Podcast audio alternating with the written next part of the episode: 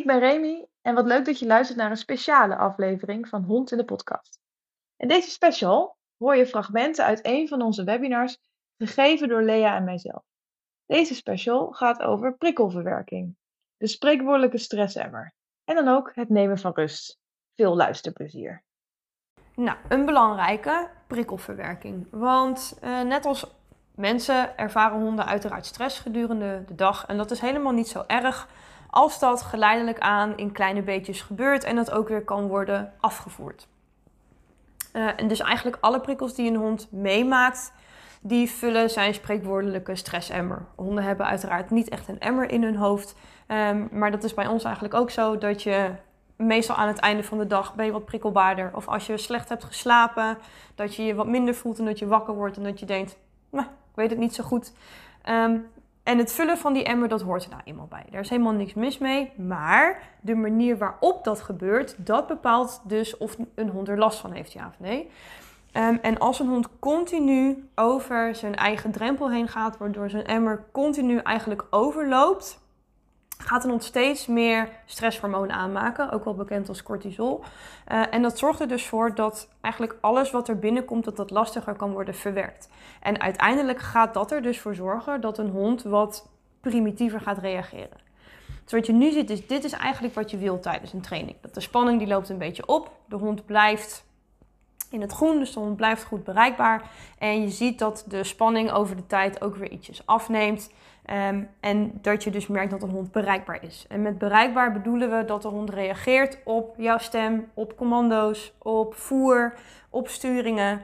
Uh, en dat je merkt dat je nog makkelijk contact kunt krijgen met jouw hond. Wat je niet wil, is dat de spanning dus zo erg oploopt dat de hond op een gegeven moment in, nou ja, geel gaat nog wel. Daarbij zie je dat een hond wel al zijn focus heel erg gaat verleggen op een prikkel uh, bijvoorbeeld een andere hond of een fietser of een, nou ja, wat het dan ook is waar je hond spanning van krijgt. Maar dat je merkt dat je als je uh, echt iets super lekkers voor de hond zijn neus houdt of je uh, roept een woord waar de hond altijd heel positief op reageert, dat je merkt dat je hond dan weer makkelijk terug te halen is en als het ware uit de afleiding te halen is.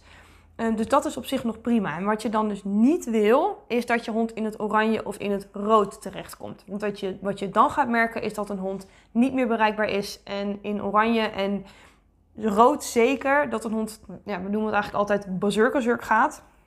En dat kan op helemaal heel veel verschillende manieren. De lachen, maar eigenlijk voelt hij zich helemaal niet lekker. Nee, nee, nee. Um, het is alles behalve positief voor de hond. Dus dat zijn de honden die heel erg uitvallen, maar bijvoorbeeld ook de honden die zo bang zijn dat ze als het ware een soort van in elkaar duiken en proberen weg te komen. Uh, die honden zijn ook niet meer bereikbaar.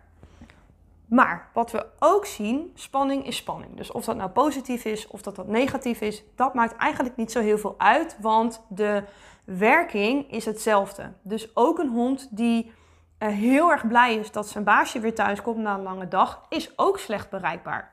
Heeft dus allemaal te maken met spanning. Nou, uh, wat je dan dus merkt als dit maar vaak genoeg gebeurt en lang genoeg gebeurt, is dat een hond in een cirkel terechtkomt waar die zelf niet meer uitkomt. En uh, wat we daarmee bedoelen is, stel je voor, jouw hond ziet een andere hond op straat. En jouw hond die heeft daar zoveel stress van dat zijn emmer spontaan eigenlijk overloopt. Die hond valt uit, de andere hond verdwijnt en jouw hond denkt: ah, mooi, dit gedrag heeft ervoor gezorgd dat ik veilig ben, dat de andere hond weggaat. En die hond die zal dat dus gaan herhalen omdat hij succes heeft gehad met het gedrag. Uh, en dat bedoelen we met dat het dus een, een visueuze cirkel is als het ware waar de hond zelf niet meer uitkomt. En dat maakt dus dat wij dan als mensen vaak moeten helpen in ja. de vorm van uiteraard positieve training. En wat, wat ik nog even wil aanvullen is dat ook dat omdat de hond dan reageert, ook zijn cortisol weer omhoog gaat. Dus de kans dat hij dan de volgende keer weer eerder gaat reageren is heel groot aanwezig, omdat het emmertje gewoon vol blijft. Ja, chronische stress. Ja, eigenlijk. Alright, nou, hoe herken je dat nou? Uh, bij een volle emmer zien we hyperactief gedrag of overactief gedrag. Geen rust kunnen vinden. Um, dus een hond die continu maar aan het drentelen is, gaat staan en weer gaat liggen. Het is voor honden heel normaal om regelmatig van rustplek te wisselen. Dus dat ze gaan liggen, gaan ze even slapen. worden ze na een minuut of twintig worden ze weer wakker, lopen ze een stukje, gaan ze op een andere plek slapen. Ehm, en als een hond geen rust kan vinden, dan zie je dat hij eigenlijk iedere paar tellen, iedere paar minuten continu door het hele huis aan het bewegen is. Snappy, eh, daarmee bedoelen we dat een hond je vingers erbij opeet, als het ware, of juist helemaal geen voer meer aannemen. Het zijn allebei tekenen dat er veel spanning is. Niet meer reageren op cues, dus de dingen waar de hond altijd op reageert, een zit, een blijf, een af, dat je merkt dat ook dat niet meer binnenkomt, als het ware. Uiteraard slopen. Ehm, op zich, uh, zeker voor pups en vaak ook pubers maken een sloopfase door. Is het heel normaal dat als ze af en toe iets te pakken krijgen, dat ze het leuk vinden om dat aan stukken te scheuren. Dus zorg dat al je uh, belangrijke spullen zijn opgeborgen in die periode. Ja. Maar het is op zich logisch dat ze af en toe dat ze het leuk vinden om te slopen. Honden houden ook wel vaak van nature van dingen slopen. hondsgedrag. Het is heel hondsgedrag. Maar wat je bij sloopgedrag ziet, is dat honden eigenlijk uh, nou, de kussens van de bank continu ja. een stuk. Uh, geen trekken. scheiding meer tussen hun eigen spullen en ja. dat van wat er gewoon ligt. Precies. Dus, hè, dus als, als een hond een volle emmer heeft uh, en dat komt op de, op de oppervlakte als je thuis komt bijvoorbeeld. Dus dan heeft het de reden van die volle emmer is het alleen zijn. Vaak dan. Um, en jij komt thuis en het eerste wat die hond doet is uh, een schoen pakken en kapot slopen. Of, of, of uh, een krant uit de oud papierbak pakken en dat kapot slopen. Dan is dat echt een signaal van een volle emmer. Ja. Uh, in de lijn bijten zien we vaak bij honden die gefrustreerd raken. Dus dat ze echt op gaan springen en in de riem gaan happen of in de armen van de eigenaar. En dan als laatste op oorlogspad gaan. zien we gelukkig niet zo heel veel. ook wel een hond die totaal niet meer voor reden vatbaar is. Nee, ze zeggen wel mensen van hij heeft een soort waas, waas voor zijn ogen. Precies. Um, dus dat ook even rustig je hond weer met, met vier pootjes op de grond laten landen als het ware. Dan helpt het vaak om ze even af te leiden. Dan gaat het wel weer. Maar dat zijn honden die dan echt een soort van nou ja, donderwolk in hun ogen krijgen. En dan... Ja, ik, ik, ik zie het ook wel eens bij pups die echt gewoon te weinig slapen. Ja. Um, die dan in combinatie met in, in de handen bijten of in de broekspijpen bijten, um, die echt niet meer te stoppen zijn. Die, die, die, die laten ook heel op lichaamstaal zien, maar ja. die komen zo op.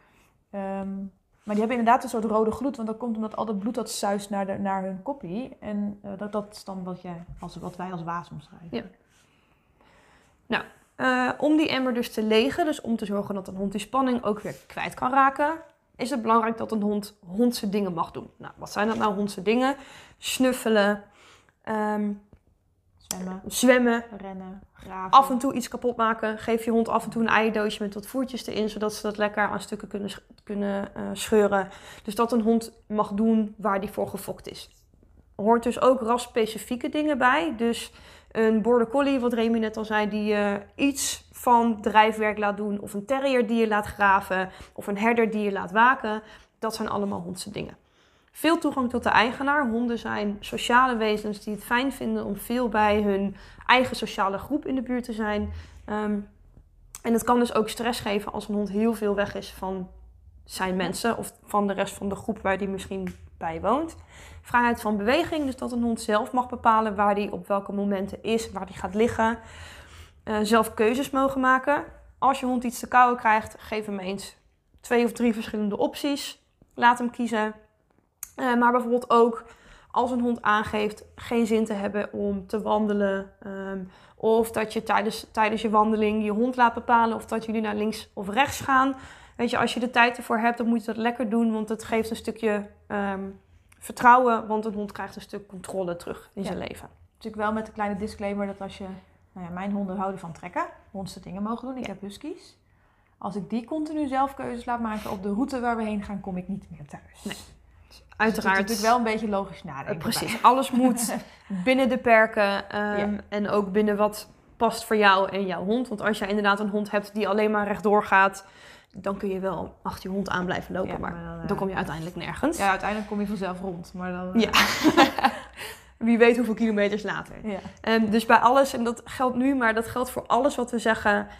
Het is algemeen en uh, vind er in je eigen weg. En je hoeft het echt niet overal mee eens te zijn, maar zorg ervoor dat je iets vindt wat bij jou en jouw hond past. Dat is het allerbelangrijkste. Uh, veilige en rustige slaapplek, dus geen slaapplek die in de doorgang zit, dat een hond niet zijn rust kan vinden koude snuffelen, komen we straks ook nog op terug. Die zijn zo belangrijk voor een hond om lekker tot rust te komen. En creatief voeren. Met creatief voeren, komen we ook zo nog op Ja. terug, Allemaal uit te stellen. ja, bedoelen we ehm, dat je eigenlijk de voerbak als het ware het raam uitgooit en de hond gedurende de dag zijn voer laat. Nou ja, verdienen vind ik een beetje een groot woord, maar dat, zijn hond, dat een hond verdeeld over de dag zijn voer krijgt in oefeningetjes, samenwerken, Ja. puzzeltjes, snuffelwerkjes, van alles. Nou, eh, en de dingen die de emmer vullen is eigenlijk alles tegenovergesteld aan wat de emmer leegt. Ehm, dus bijvoorbeeld, eh, nou ja, je kunt het zien, er zijn een paar voor de hand liggende. Ehm, maar eentje die erin staat is veel onbekende en nieuwe ervaringen. Zeker voor pups een grote valkuil. Mensen denken altijd ook, moet maar zoveel mogelijk in zo weinig mogelijk tijd. Want mijn pupje is nu acht weken en straks eh, is hij al groot. Dus dan wordt een pup overal mee naartoe gesleept. Eh, maar dat zorgt er dus wel voor dat er heel veel stress vrijkomt in zo'n lichaam. Wat er dus voor kan zorgen dat die emmer gevuld is. Ja. Dus alles met mate aangepast op jouw pupje. En maak je ook geen zorgen dat je alles binnen die 12 weken moet doen. Want dat is absoluut niet Nee. waar. In dit geval. Ehm, een hond fouten laten maken en daarvoor straffen. Dus dat je hond expres de fout in laat gaan om vervolgens te zeggen: foei, dat mag niet. Ehm, dat Maar geeft ook- heel veel een- stress. ja, maar ook een klein beetje onbewust expres. Ja. Eh, dus als je weet dat jouw hond geen eten op, op de salontafel met rust kan laten, Ja. dan toch een boterham daar neerleggen en even rustig op je gemakje weglopen. Eh, en op het moment dat je dan terugkomt, die boterham naar binnen zien gaan, zeg maar. Dan denk Ja. ik, ja, maar je weet dat dit zou gebeuren. Ruim die boterham dan even op. Ja. Of neem je hond met je mee. Maar in ieder geval, hè, dit is niet wat wij bedoelen met zet je hond op voor succes. Zeker niet. Eh, pijn en lichamelijk ongemak wordt heel erg onderschat, helaas. Ehm, er zijn heel veel honden die niet eens hele heftige pijn hebben, maar al bijvoorbeeld chronische buikpijn hebben, wat Ja. echt voor heel veel onrust zorgt. Eh, dus dat is eigenlijk ook het eerste waar we altijd naar gaan kijken op het moment dat we merken dat een hond echt niet bereikbaar is op het veld. Dat we toch samen gaan meedenken of dat er misschien onderliggend iets van pijn of eh, ongemak speelt. Nou, rust. We hebben het dus al over die prikkelverwerking gehad. Ehm, om, te, om je te helpen bij het voldoende nemen van rust vanuit je hond, hebben wij het rustprotocol. Ehm, nou ja, opgezet ge- gebruiken wij het rustprotocol daarvoor. Die bestaat uit drie onderdelen: passieve rustactiviteiten, actieve rustactiviteiten en het beperken van ruimtes en keuzes. Ehm, en daarbij zijn passieve ru- rustactiviteiten dat je hem een kong, een kluifje geeft, iets te likken, snuffelwandelingen doet, voertjes verspreidt. En op die manier jouw hond dus, nou ja, we noemen het passieve activiteiten, maar dat je hem dus letterlijk passief helpt maken. Ehm, die actieve rustactiviteiten is dat jij als eigenaar actief bezig gaat met het belonen van rust. En we noemen het actief omdat je dat zelf een, ehm, een, rol in hebt. Dus natuurlijk niet actief als zijnde, ah je slaapt wat goed, mee. Dat doen we kalm. Ehm, en dan voornamelijk op de momenten dat er afleiding is. Dus stel er is bezoek en jouw jonge hond gaat liggen, beloon hem daarvoor. En ja, de eerste paar keren wordt hij dan weer overeind en wordt hij weer in actie. Maar je zal merken dat hij steeds makkelijker dan rust gaat pakken. En daarbij speelt ook een rol dat je de keuzes en prikkels gaat beperken. Dus gebruik een bench, een kamerkennel, traphekjes. Doe de gordijnen dicht, de televisie uit. Ga niet zelf stofzuigen zoals Lea al zei. Maar pak er een boek bij en ga een thee drinken bijvoorbeeld. En zorg dat aan alle behoeftes is voldaan. Je kan je voorstellen dat wanneer jouw hond nog moet plassen... of wanneer hij echt nou ja, net wakker is van slaap... dat hij daarna veel moeilijker, of daarvoor nog veel moeilijker rust kan vinden. Dus zorg dat daar eerst aan is voldaan.